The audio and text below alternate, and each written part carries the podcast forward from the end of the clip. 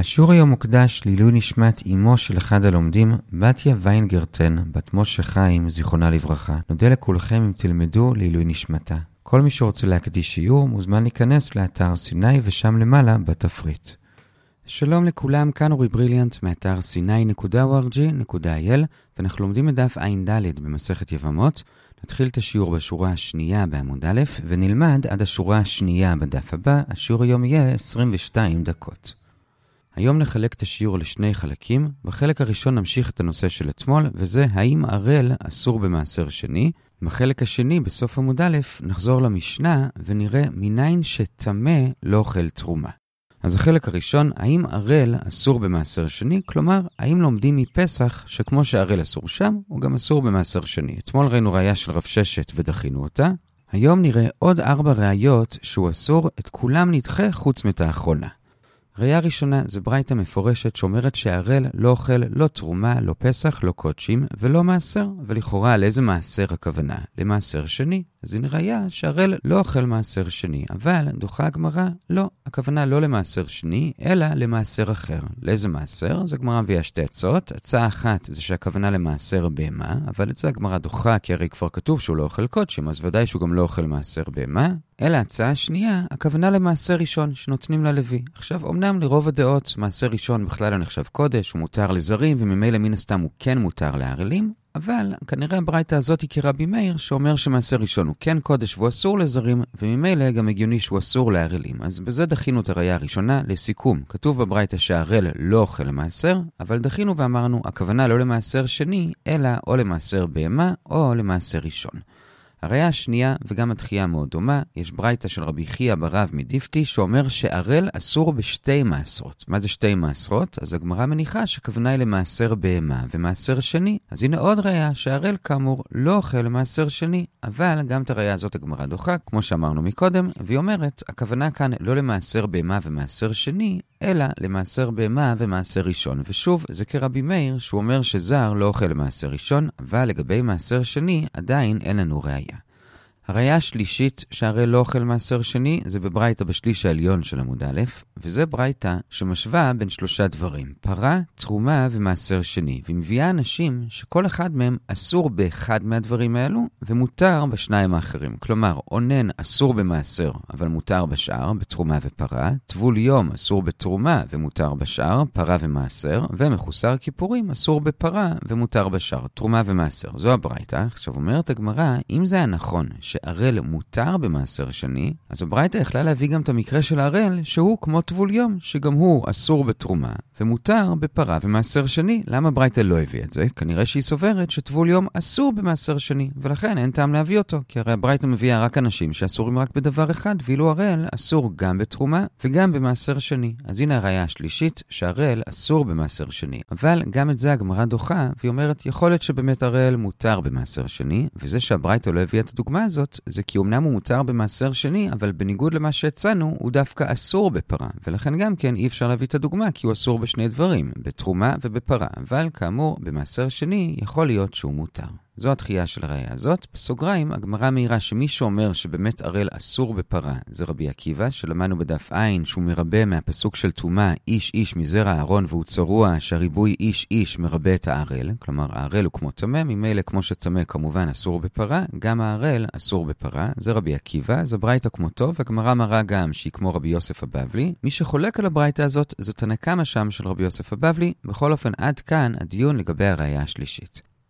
הראייה הרביעית והאחרונה, קצת אחרי אמצע עמוד א', זה של רבי יצחק, והוא מחזיר אותנו לתחילת הנושא. אתמול, כשהצגנו את השאלה האם ערל אסור גם במעשר שני, הסברנו שלמה שנאמר שהוא אסור, זה רק אם נאמר שיש גזרה שווה בין פסח למעשר שני. אז עכשיו בא רבי יצחק בראייה הרביעית, ואומר, כן, יש גזרה שווה כזו, לומדים את זה מהמילה ממנו, שמופיעה בשניהם, וממילא, כמו שערל אסור בפסח, הוא גם אסור במעשר שני.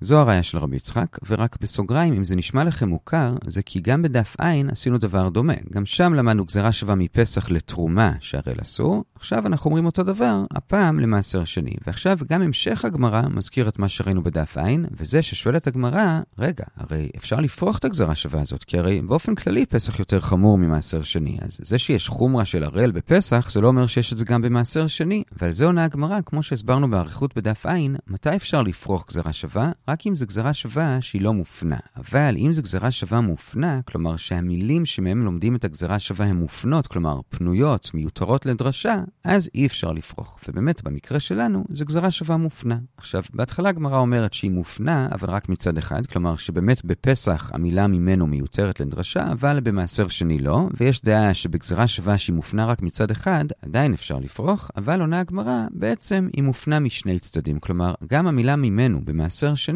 מיותרת לדרשה, וככה אי אפשר לפרוח. עד כאן הראייה של רבי יצחק, גזירה שווה מפסח למעשר שני, ועכשיו בסוגריים, מה שנשאר לנו לעשות זה לראות את הפסוקים שמהם עושים את הגזרה שווה עם המילה ממנו בפסח ובמעשר שני. אז האמת היא שגם בפסח וגם במעשר שני, המילה ממנו מופיעה שלוש פעמים. המטרה שלנו זה לראות איך לפחות אחת מהפעמים האלו מיותרת לדרשה. אז נראה את פסח ואז מעשר שני. לגבי פסח זה מופיע בשמות י"ב, פסוקים ט' וי', כתוב אל תאכלו ממנו נע וכולי, זו פעם אחת, ולא תותירו ממנו עד בוקר, זו פעם שנייה, ופעם שלישית, והנותר ממנו עד בוקר, באש תשרופו. אז ממנו כתוב שלוש פעמים, והשאלה היא אם אחת מהן מיותרת לדרשה. אז הפעם הראשונה והשלישית לא מיותרות, הפעם הראשונה זה ללמד שרק מהפסח אסור לאכול נע, אבל את המצב והמרור שהוזכרו פסוק לפני זה, כן אוכלים אותם חיים, זה הממנו הראשון. הממנו השלישי גם לא מיותר, כי כל הקטע הזה בפסוק, והנותר ממנו עד בוקר, באש תשרוף, הוא בא ללמד משהו, או שהוא בא ללמד שזה לאו הניתק לעשה, שצריך לשרוף, או שהוא בא ללמד שלא שורפים למחרת, כלומר ביום טוב, אלא רק בבוקר הבא, בחול המועד. בכל אופן, זה בא ללמד משהו, וממילא, אם כבר התורה הוסיפה את המילים האלו ללמד משהו, אז היא גם כתבה את המילה ממנו, אז גם זה לא מיותר. מה שנשאר זה הממנו השני, האמצעי. שם כתוב, ולא תותירו ממנו עד בוקר. זה מיותר, היה אפשר לכתוב ולא תותירו עד בוקר, אלא זה מיותר לדרשה של הגזרה שווה. אז בפסח, כאמור, אנחנו מסודרים, יש ממנו שפנוי לדרשה. עכשיו, למעשר שני. גם שם, כאמור, יש שלוש ממנו, בדברים כ"ו, פסוק י"ד, זה בווידוי מעשרות, כתוב, לא אכלתי ועוני ממנו, זה פעם אחת, ולא ביערתי ממנו בטמא, פעם שנייה, ופעם שלישית, ולא נתתי ממנו למת. וגם כאן, הפעם הראשונה והשלישית ודאי לא מיותרות, כי מהפעם הראשונה לומדים, לא אכלתי ועוני ממנו, שרק ממעשר שני אסור לאכול בעוני, כלומר באנינות, אבל מעשר ראשון מותר לאונן, זה לגבי הפעם הראשונה. הפעם השלישית, ולא נתתי ממנו למת, גם לא מיותרת, וזה שהקטע הזה של הפסוק מלמד שאם מעשר שני נטמע, אסור לאכול אותו, ואם מדובר בשמן, אז אסור אפילו להשתמש בו לטובת מת, אסור לסוך בו את המת. ומהמילה ממנו מדייקים שדווקא מת אסור לסוך בזה, אבל אדם חי כן יכול לסוך בשמן מעשר שני שנטמע, אפילו שאסור לאכול את זה, כן מותר לסוך את זה. זה לגבי הפעם השלישית, גם היא לא מיותרת. מה שנשאר לנו זה הפעם האמצעית, שכאמור, בהתחלה הגמרא מבינה שגם היא לא פנויה לגזירה שווה, כי גם ממנו לומדים משהו, וזה הלימוד של רבי אבאו בשם רבי יוחנן שהזכרנו גם אתמול, וזה שהקטע הזה של הפסוק מלמד שאם המעשר שני נטמע, צריכים לבאר אותו, או לסוך אותו, כמו שהרגע אמרנו. בכל אופן, כשמבארים אותו, אז ולא ביארתי בטמא, כלומר, אסור ליהנות תוך כדי מהביור, אסור לשים איזה סיר מעל האש, ומהמילה ממנו מדייקים שדווקא במעשר שני אסור ליהנות מהביור, אבל תרומה שנטמעה ושורפים אותה, מותר ליהנות תוך כדי מהביור. אז הנה גם הפעם השנייה תפוסה, כלומר, כל שלוש הפעמים תפוסות, ולכאורה זה אומר שהצד הזה בגזרה שווה לא מופנה, אבל עונה הגמרא, באמת הפעם השנייה כן מופנה. כי את הלימוד הזה של רבי אבאו בשם רבי יוחנן, שמותר ליהנות מהשרפה של תרומה טמאה, אפשר ללמוד ממקור אחר. וממילא, הפעם השנייה כאן של ממנו מיותרת לדרשה שלנו. מאיפה אפשר ללמוד שאפשר ליהנות מהשרפה של תרומה? מפסוק אחר לגמרי, בבמדבר י"ח כתוב, ואני הנה נתתי לך את משמרת תרומותיי. מה זה תרומותיי? לשון רבים, אומרת הגמרא, גם תרומה טהורה וגם טמאה. כלומר, הכהן יכול ליהנות גם מהתרומה הטמאה. איך? על ידי זה שכשהוא שורף אותה, הוא יכול ליהנות תוך כדי מהשרפה. וככה, כאמור, הפעם השנייה שכתובה ממנו במעשר, גם היא מיותרת לגזרה שווה. וכך הגזרה שווה היא מופנה משני הצדדים, גם פסח וגם מעשר שני, וכך אפשר ללמוד שכמו שהראל אסור בפסח, הראל גם אסור במעשר שני. ועד כאן החלק הראשון של השיעור. הגענו למסקנה שבאמת הראל אסור במעשר שני, כמו שאגב גם למדנו שהוא אסור בתרומה, וכל זה נלמד מפסח. החלק השני מחזיר אותנו למשנה בדף ע'. הדין הבא שכתוב שם זה שטמא לא אוכל תרומה, והפעם לא צריך להתאמץ בשביל למצוא מקור, המקור ממש מפורש. ויקרא כ"ב, פסוק ד', איש איש מזרע אהרון והוא צרוע או זב, כלומר טמא, בקודשים לא יאכל עד אשר יצר. אז הנה, אדם טמא לא אוכל קודשים, כלומר תרומה. זה האיסור והפסוק, ועכשיו נראה לגבי זה שני דיונים, אחד קצר, אחד ארוך. הדיון הראשון זה מניין לך שכשהפסוק אומר בקודשים לא יאכל, שהכוונה היא לתרומה. אולי הכוונה לקורבן, לקודשי קודשים או קודשים קלים, אומרת הגמרא, לא. כי כתוב איש איש מזרע אהרון, ומזה לומדים שמדובר כאן על איזה שהם קודשים שכל זרע אהרון יכולים לאכול, כלומר גם הבנות, וממילא הכוונה לתרומה. למה? כי קודשי קודשים רק הזכרים אוכלים, קודשים קלים אמנם גם בנות אוכלות, אבל לא תמיד, כי בת כהן שהתחתנה ואז התגרשה, אפילו שאין לה ילדים, בכל זאת היא לא חוזרת לבית אביה לאכול קודשים קלים, ואילו תרומה היא כן חוזרת לאכול, לכן הכוונה היא לתרומה ולא לקודשי קודשים או קודשים קלים. עכשיו תשאלו, רגע, הרי גם יש בנות כהנים שלא אוכלות תרומה אם היא נהייתה חללה. עונה הגמרא, חללה לא נחשבת זרע אהרון, לכן היא לא מפריעה לכלל שלנו, שעקרונית כל זרע אהרון, כולל כל הבנות, כל עוד כמובן הן לא נשואות לישראל, שאז הם גם כרגע לא זרע אהרון, הן כולן אוכלות תרומה, לכן הפסוק מדבר על תרומה. אז הנה המקור שלנו, שמי שטמא לא אוכל תרומה, וזה היה הדיון הראשון. הדיון השני זה בשורה השלישית בעמוד ב', וזה לגבי מתי בדיוק נפסק האיסור. כלומר, מתי מי שנטמע נחשב שהוא כבר לא טמא, והוא יכול לאכול תרומה. עכשיו, נקפוץ לרגע לשורה העשירית שם, ושם נראה שהמשנה רוצה לדעת מקור לא רק לגבי מתי הוא יכול לאכול תרומה, אלא גם לגבי מתי הוא יכול לאכול מעשר שני, ומתי הוא יכול לאכול קודשים. אז הגמרא מביאה משנה בנגעים שמפרטת שיש בזה שלושה שלבים. כלומר, בהתחלה אדם טמא לא יכול לאכול לא מעשר, לא תרומה ולא קודשים. אחר כך, כשמגיע הזמן שהוא יכול לטבול, הוא טובל במהלך היום, אבל עוד לא הגיע הערב, אז עכשיו הוא נקרא טבול יום, ובשלב הזה הוא כבר יכול לאכול מעשר, אבל לא תרומה וקודשים. אחר כך שלב שני, הערב שמש, כלומר מגיע הערב, וכאן זה מתפצל. יש טמאים, למשל זב שראה שלוש ראיות, שהם צריכים גם להביא כפרה, כלומר קורבן למחרת, אז הם כבר עכשיו בערב, עוד לפני שהם הביאו קורבן, הם כבר מותרים בתרומה, אבל בקודשים הם עדיין אסורים, עד שלמחרת הם יביאו את הקורבן. זה נקרא שהם בינתיים הם מחוסרי כיפורים, אז בתרומה הם מותרים, בקודשים עוד לא. אלה אנשים שצריכים להביא קורבן למחרת, אנשים שלא צריכים להביא קורבן למחרת, שזה רוב הטמאים, מי שנגע בשרץ או במת או זב בעל שתי ראיות ולא שלוש, אז להם אין כבר למה לחכות, והם כבר טהורים לגמרי עכשיו גם לקורבנות. אז זה היה השלב השני, הערב שמש. מי שצריך קורבן, הוא טהור לתרומה כבר עכשיו, אבל לקודשים הוא מחכה למחרת. מי שלא צריך קורבן, הוא טהור לגמרי כבר עכשיו.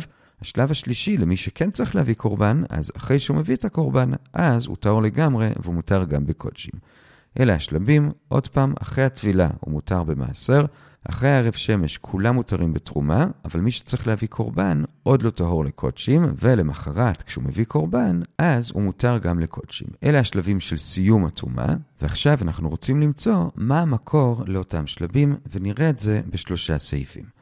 הסעיף הראשון, אם נחזור חזרה למעלה, בשורה השנייה בעמוד ב', זה מקור לגבי השלב השני, השלב של תרומה, וזה מהפסוק שהרגע קראנו, פסוק ד' שם, איש איש מזרע אהרון, והוא צרוע או זב, בקודשים לא יאכל, עד אשר יתר. מה זה עד אשר יתר? ברור שלא מדובר בקורבן. למה? כי אומר תנא דבר רבי ישמעאל, שכל הפסוק הזה מדבר על טמאים כאלה שבכלל לא צריכים קורבן, כי סוף הפסוק זה הנוגע בכל טמא נפש, כלומר טמא מת, וטמא מת לא צריך קורבן. ממילא תנא דבר רבי ישמעאל אומר שגם תחילת הפסוק הפסוק זה כאלה שלא צריכים קורבן, כלומר הצרוע זה צרוע מוסגר ולא מוחלט, והזב זה זב שראה שתי ראיות ולא שלוש, וממילא כיוון שהפסוק מדבר על כאלה שלא צריכים קורבן, אז ברור שלא מדובר פה בשלב השלישי אחרי הקורבן, כי הרי לא צריך פה קורבן, אז הנה מקור שבשביל תרומה מספיק השלב השני, הערב שמש, ולא צריך את השלב השלישי של הקורבן.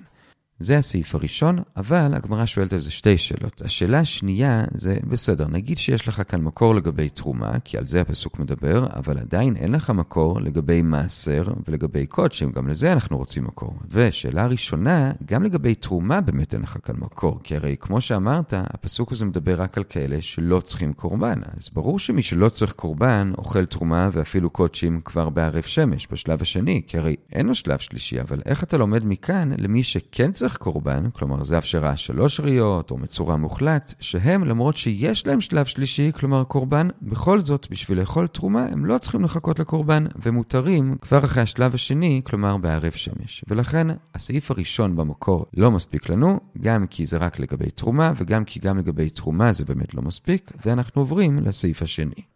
הסעיף השני זה של רבא, והוא מביא שלושה פסוקים לכאורה סותרים, כי בכל פסוק יש שלב אחר שבו הטומאה מסתיימת, והוא פשוט מעמיד כל פסוק לגבי דבר אחר, אחד לגבי מעשר, אחד לתרומה ואחד לקודשים, וכך יש לו לכאורה מקור לכל אחד מהשלבים. מה הפסוקים? אז שני הפסוקים הראשונים זה המשך של אותה פרשייה שראינו, ויקרא כ"ב, מקודם קראנו את פסוק ד', שאמרנו שהוא לגבי תרומה, עכשיו נקרא את פסוק ו' אומר, נפש אשר תיגע בו, ותמה עד הערב, ולא יאכל מן הקודשים, כי אם רחץ בשורו במים. המים, כאן משמע שהוא יכול לאכול קודשים כבר כשהוא רוחץ, כלומר בשלב הראשון, אחרי הטבילה. בפסוק הבא זה פסוק ז', ובא השמש וטהר, ואחר יאכל מן הקודשים, כלומר לא מספיקה הטבילה, אלא צריך גם מערב שמש. והפסוק השלישי זה בויקרא י"ב, פסוק ח', וזה לגבי יולדת, שלה לא מספיק טבילה וערב שמש, אלא היא גם צריכה למחרת כפרה. אז עליה כתוב, וכיפר עליה הכהן וטהרה. כלומר, היא תורה לגמרי רק אחרי הכפרה. אז אלה שלושת הפסוקים, כל אחד מדבר על שלב אחר, וכאמור, אומר על זה רבא, נעמיד כל פסוק לגבי דבר אחר. את פסוק ו' שאומר שמספיקה טבילה נעמיד במעשר, את פסוק ז' שאומר שצריך גם מערב שמש נעמיד בתרומה, ואת ויקרא י"ב פסוק ח' לגבי יולדת, שאומרת שצריך גם קורבן, נעמיד בקודשים. וככה מצאנו לנו מקור לכל אחד מהשלבים. זה היה המקור בסעיף השני.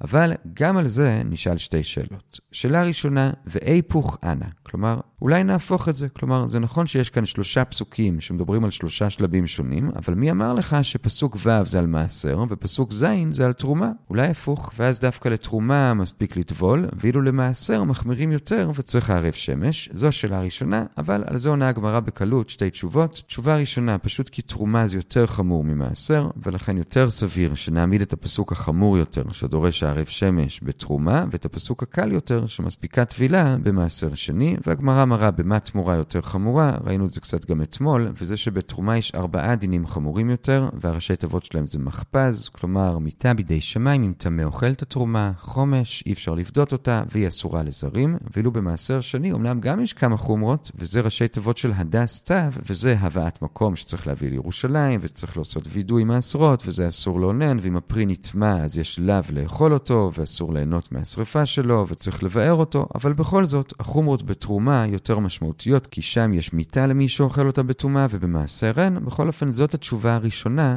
למה אמרנו שהפסוק הקל יותר מדבר על מעשר, והפסוק החמור יותר מדבר על תרומה. תשובה שנייה למה חייבים לומר ככה, אומר רבא כי בפסוק הקל יותר, פסוק ו', כתוב נפש אשר תיגע בו. ומשמע שמדובר פה בסוג של קודש שכל נפש יכולה לאכול, לא רק כהנים. לכן, ודאי שמדובר במעשר שני שמותר גם לזרים ולא בתרומה. זו התשובה השנייה, ועד כאן השאלה הראשונה לגבי הסעיף השני במקור, שאלנו ואיפוך, וענינו לא יכול להיות, אלא כאמור, פסוק ו' שמספיקה טבילה מדבר על מעשר, ופסוק ז' שצריך גם מערב שמש מדבר על תרומה. זו הייתה השאלה הראשונה על זה, וענינו. השאלה השנייה זה בסדר, אז יש לך מקור באמת שלמעשר מספיקה תפילה, וגם יש לך מקור שלגבי קודשים, מי שצריך כפרה, אז צריך לחכות גם לשלב השלישי של הכפרה של הקורבן, אבל לגבי תרומה, עדיין לזה אין לך באמת מקור, כי גם כאן קשה מה שהקשינו מקודם על הסעיף הראשון בחיפוש של המקור שלנו, וזה שעדיין גם את פסוק ז' אפשר להעמיד במי שבכלל לא צריך קורבן, כמו טמא מת, זב בעל שתי ראיות, אז הם באמת מותרים בתרומה כבר בערב שמש, כי פשוט פשוט הם לא צריכים קורבן. אבל מי אמר לך שמי שכן צריך להביא קורבן, בכל זאת הוא לא צריך לחכות לקורבן, וכבר בערב שמש, עוד לפני הקורבן, הוא מותר בתרומה. אז עדיין אין לנו מקור לגבי תרומה, ולכן אנחנו עוברים לסעיף השלישי בחיפוש המקור, וזה בשליש התחתון של עמוד ב', וזה אביי. ואביי משתמש בשיטה דומה למה שרבא עשה, וזה שגם הוא מביא פסוקים סותרים, וגם הוא מעמיד כל אחד מהם לגבי סוג קודש אחר, רק שההבדל בין אביי לרבא זה ששני הפסוקים שהוא מביא הם לגבי יולדת, ויולדת ודאי צריכה כפרה, כך שהפעם לא נוכל להקשות את מה שהרגע הקשינו, אולי מדובר דווקא על מי שלא צריך כפרה, כי כאמור יולדת כן צריכה כפרה. מה הפסוקים? אז שני הפסוקים הם בויקרא י"ב. הפסוק השני, פסוק ח', זה הפסוק שגם רבא הביא, וכיפר עליה הכהן וטהרה, כלומר היא צריכה לחכות לכפרה. לעומת זאת, כמה פסוקים לפני זה, פסוק ד' אומר, בכל קודש לא תיגע ולמקדש לא תבוא, עד מלות ימי טהורה. וכאן משמע, שלמרות שהיא צריכה להביא למחרת כפרה, היא בכל זאת לא צריכה לחכות לזה, אלא עד מלות ימי טהורה, עד סוף היום, כלומר עד הערב שמש. אז איך מסתדרים שני הפסוקים? אומר אביי, כאמור, פשוט כל פסוק מדבר על דבר אחר. פסוק ח' שאומר שצריך לחכות לכפרה לשלב השלישי, זה לגבי קודשים, ואילו פסוק ד' שאומר שמספיק הערב שמש, זה מדבר על תרומה. אז הנה מצאנו מקור סוף סוף שלתרומה מספיק הערב שמש, אפילו שזה טמא כזה שמחר צריך להביא קורבן, לגבי תרומה הוא לא צריך לחכות לקורבן. עד כאן הסעיף השלישי במקור, ועם זה באמת נשאר, אבל גם כאן נשאל שתי שאלות. שאלה ראשונה, כמו בסעיף הקודם, ואיפוך אנא, אולי נהפוך את זה ונאמר שפסוק ד' הקל יותר הוא מדבר על קודשים, ופסוק ח' החמור יותר הוא מדבר על תרומה, וגם כאן יש לנו את אותם שתי תשובות שראינו מקודם. תשובה אחת זה שקודש יותר חמור מתרומה, ולכן את הפסוק החמור יותר נעמיד בקודש, והגמרא גם כאן מפרטת במה הוא חמור יותר, אז בקודשים יש שישה דברים שבהם הוא חמור יותר מתמורה, והראשי תיבות שלהם זה פנקכס, שראינו את זה גם אתמול, לכן לא נפרט, רק נאמר מה זה, זה פיגול, נותר, קורבן, מעילה, כרת ואיסור לאונן. ולגבי תרומה, גם יש כמה חומות, אבל יש רק ארבע כאלה. וכאמור, הראשי תיבות שלהם זה מחפז, מיטה בידי שמיים, חומש, אין פדיון ואסורה לזרים. זו התשובה הראשונה, שקודש חמור יותר. התשובה השנייה, אומר רבא, גם כאן, כמו בסעיף הקודם, שגם בלי לומר שקודש חמור יותר, ברור שפסוק ד' מדבר על תרומה, ופסוק ח' מדבר על קודש. ולמה? כי בפסוק ח' כאמור כתוב, וכיפר עליה הכהן וטהרה. משמע שעד שהוא מכפר עליה, היא בעצם עדיין עוד לא לגמרי טהורה. כלומר, זו לא רק איזושהי דרישה חיצונית שהיא תביא קורבן, אלא היא עדיין קצת טמאה, וממילא ברור שלא יכול להיות שאחרי הערב שמש היא כבר יכולה לאכול קודשים, כי לגבי קודשים יש לנו פסוקים מפורשים שמי שטמא, גם אם זה רמה קטנה של טומאה, כמו זה, לא אוכל קודשים, בין אם הוא טמא, כמו שכתוב, והנפש אשר תאכל בשר וכולי, וטומאתו עליו ונכרתה, ובין אם בגלל שכשהיא תאכל היא תטמא את הבשר, וגם על זה כתוב, והבשר אשר ייגע בכל טמא לא יאכל. אז ודאי שקודשים לא יכול להיות שנתיר לה לפני הקורבן, אלא כאמור, פסוק ד' שמתיר כבר בערב שמש מדבר על תרומה, ופסוק ח' שמחכה לקורבן, הוא זה שמדבר על קודשים. אז זה לגבי השאלה הראשונה, שאלנו ואיפוך אנא, בואו נהפוך את זה, וענינו שתי תשובות. השאלה השנייה, ובזה נסיים, זה שש שורות לפני סוף עמוד ב', מתקיף רב שישה, איך אתה יכול לומר שפסוק ד' מדבר על תרומה? הרי בתחילת כל הפרשייה הזאת, בפסוק ב' כתוב, אישה כי תזריע, והרי יש ברייתא שמרבה מהמילה אישה, שזה כל אישה, לא רק מי שנולדה יהודייה, אלא גם מי שהתגיירה. עכשיו הרי גירה, אין שום סיכוי בעולם שהיא אי פעם תאכל תרומה, כי היא עצמה לא בת כהן, היא גירה, והיא גם לא יכולה להתחתן עם כהן. אז אם הפסוקים מדברים על גירה, לא יכול להיות שמדובר פה על תרומה, כי לעולם לא תאכל תרומה. תרומה, אלא מדובר פה רק על קודשים, שאת זה היא כן יכולה לאכול. זו השאלה של רב שישה, אבל עונה רבא, מילי מילי כחשיב. כלומר, נכון, הפסוקים מדברים גם על גירה, אבל לא רק על גירה, אז יש כאן פסוקים שרלוונטיים רק לבת ישראל, ויש פסוקים שרלוונטיים גם לגירה, ורבא מחזק את זה, שפסוק ד' אכן מדבר על גירה, מזה שכתוב שם, בכל קודש לא תיגע, ויש ברייתא שמרבה מהמילים האלו גם תרומה ולא רק קורבנות, אז זו הייתה השאלה השנייה על הסעיף השלישי במקור, וענינו. ובסופו של דבר הגענו לשורה השנייה בע"ה עמוד א', ונעצור כאן ונחזור על מה שראינו. חילקנו היום את השיעור לשני חלקים. בחלק הראשון המשכנו את הנושא של אתמול, וזה האם ערל אסור במעשר שני. הבאנו ארבע ראיות שהוא אסור, את כולם דחינו חוץ מאת האחרונה. הראיה הראשונה הייתה מברייתא שאומרת שהוא אסור במעשר, אבל דחינו שלא מדובר שם במעשר שני, אלא במעשר ראשון, וכשיטת רבי מאיר שמעשר ראשון הוא קודש והוא אסור לזרים, ממילא יכול להיות שהוא גם אסור להראל. הראיה השנייה הייתה דומה, גם כן ברייתא שאומרת שהראל אסור בשתי מעשרות, וזה מעשר בהמה, ולכאורה גם מעשר שני, אבל גם את זה דחינו, הכוונה למעשר ראשון, כנ"ל. הראייה השלישית הייתה מברייתא שמשווה בין פרה, תרומה ומעשר שני, ומביאה אנשים שאסורים באחד מהם ומותרים בשאר. ובין השאר היא אמרה שטבול יום אסור בתרומה, אבל מותר בפרה ומעשר שני. עכשיו, אם ערל גם כן מותר במעשר שני, אז אותה ברייתא יכלה להביא אותו דבר גם לגבי ערל, שגם הוא אסור בתרומה ומותר בפרה ומעשר שני. מזה שהיא לא אמרה את זה, כנראה שערל אסור במעשר שני. זו הראייה, אבל דחינו, לא, יכול להיות שהוא מותר, וזה שהיא לא הביאה את זה, זה כי הוא אמנם מותר במעשר שני, אבל הוא אסור בפרה, וזה כרבי עקיבא, שאומר שערל הוא כמו טמא ואסור בפרה. זה היה לגבי הראייה השלישית. הראייה הרביעית הייתה של רבי יצחק, שאותה לא נדחה, וזה גזרה שווה מפסח למעשר שני, שבשניהם כתובה המילה ממנו, ואומנם לכאורה אפשר לפרוח את זה, כי אי אפשר ללמוד מפסח למעשר שני, כי פסח יותר חמור, אבל ענינו, מדובר כאן בגזרה שווה שהיא מופנה. בהתחלה חשבנו שהיא מופנה רק מצד אחד, אבל ענינו, היא מופנה משני הצדדים, ולכן לפי כולם אי אפשר לפרוח את זה. ואחרי זה בסוגריים, הראינו את הפסוקים שמהם לומדים את הגזרה שווה, והראינו למה זה מופנה. בפסח יש שלוש פעמים שכתוב ממנו, אל תאכלו ממנו נע, ולא תותירו ממנו עד בוקר, והנותר ממנו עד בוקר באש תשרופו. הראשונה והשלישית הן נצרכות ללימודים, אבל השנייה פנויה לדרשה שלנו, של הגזרה שווה, זה בפסח. במעשר שני גם משלוש ממנו, לא אכלתי ועוני ממנו, ולא ביארתי ממנו בטמא, ולא נתתי ממנו למת. גם כאן הראשונה והשלישית נצרכות לדרשות. השנייה, בהתחלה גם אמרנו שנצרכת, בשביל ללמד את מה שראינו אתמול, שכששורפים מעשר שני שנטמע, אסור ליהנות מזה, אבל כששורפים תרומה שנטמעה מותר, אבל ענינו, אפשר ללמוד את זה מפסוק אחר, וככה זה כן מיותר לדרשה, ולכן זה מופנה משני צדדים. זה היה החלק הראשון. בחלק השני חזרנו למשנה שאומרת שטמא לא יכול לאכול תרומה, ולגבי זה ראינו שני דיונים. דיון אחד זה מה המקור לזה, וזה מויקרא כ"ב, פסוק ד', איש איש מזרע אהרון והוא צרוע עוזב, כלומר טמא, בקודשים לא יאכל עד אשר יתר, ואמרנו שמדובר בתרומה, כי כתוב כאן מזרע אהרון, ולא כל זרע אהרון יכול לאכול קודשים, כי בת כהן אחרי שהיא מתחתנת עם ישראל, היא לא חוזרת לאכול קודשים, אבל היא כן חוזרת לאכול תרומה, ולכן הפסוק עוסק בזה, זה הדיון הראשון.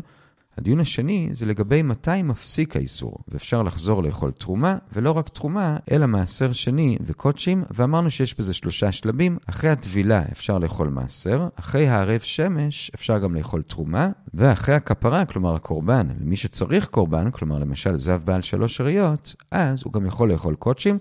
אם הוא לא צריך קורבן, אז גם לקודשים מספיק הערב שמש. ושאלנו מה המקור לשלושת השלבים אלו, ואת המקורות חילקנו לשלושה סעיפים. בסעיף הראשון הבאנו את אותו פסוק שהזכרנו, פסוק ד', שתנא דבר רבי ישמעאל אומר שמדובר שם שלא הביאו קורבן, כי מדובר בטמאים כאלו שלא צריכים קורבן, וכאמור מדובר שם שהוא יכול לאכול תרומה. אז הנה תורה שלתרומה מספיקה ערב שמש ולא צריך קורבן, זה סעיף ראשון, אבל הקשינו יפה מאוד, אז יש לך מקור שמי שלא צריך קורבן, לא צריך קורבן, זה ברור, אבל מה המקור שמי שצריך קורבן לתרומה, הוא לא צריך לחכות לזה, אלא כבר בערב שמש הוא אוכל, וגם מה המקור לשאר הדברים, אז לכן עברנו לסעיף השני, ששם רבא מביא שלושה פסוקים, שניים מהם בהמשך באותה פרשייה בויקרא כ"ב, פסוק אחד אומר שמספיק לרחוץ בשרו במים, ואת זה הוא מעמיד במעשר שני, פסוק שני אומר, ובא השמש וטהר, כלומר צריך ערב שמש, ואת זה הוא מעמיד בתרומה, ופסוק שלישי זה בויקרא י"ב, פסוק ח' לגבי הולדת, וכיפר עליה הכהן וטהרה, כלומר צריך כפרה גם, את זה הוא מעמיד בקודשים. זה הסעיף השני, אבל גם על זה שאלנו שתי שאלות. שאלה אחת והיפוך, כלומר אולי נהפוך את זה, שהפסוק הקל מדבר על תרומה והחמור יותר מדבר על מעשר שני, וראינו שתי תשובות למה לא. אבל שאלה שנייה, עדיין לגבי תרומה בעצם אין לך מקור, כי גם כאן אולי מדובר דווקא באנשים כאלו שלא צריכים קורבן, כמו זהב בעל שתי יריות, אבל עדיין אין לך מקור שמי שצריך קורבן לא צריך לחכות לו בשביל לאכול תרומה, וזה הביא אותנו לסעיף השלישי של אביי, שגם הוא הביא שני פסוקים סותרים, אבל שניהם לגבי יולדת שהיא כן צריכה קורבן. פסוק ד' אומר עד מלות ימי טהרה, כלומר היא לא צריכה לחכות לקורבן עצמו, ואת זה הוא מעמיד בתרומה. פסוק ח' שהבאנו מקודם אומר, וכיפר עליה הכהן וטהרה, כלומר היא צריכה קורבן, ואת זה הוא מעמיד בקודשים. זה הסעיף השלישי, ואם זה נשאר, גם כאן שאלנו שתי שאלות, שאלה אחת כמו מקודם, ואיפוך אנא בוא נהפוך את זה, אבל ענינו שתי תשובות. ושאלה שנייה, שואל רב שישה, איך אתה אומר שהפסוקים מדברים גם על תרומה? הרי הם מדברים גם על גרה, וגרה לא יכולה לאכול תרומה, וענינו, נכון, הם מדברים גם על גרה, אבל לא רק על גרה.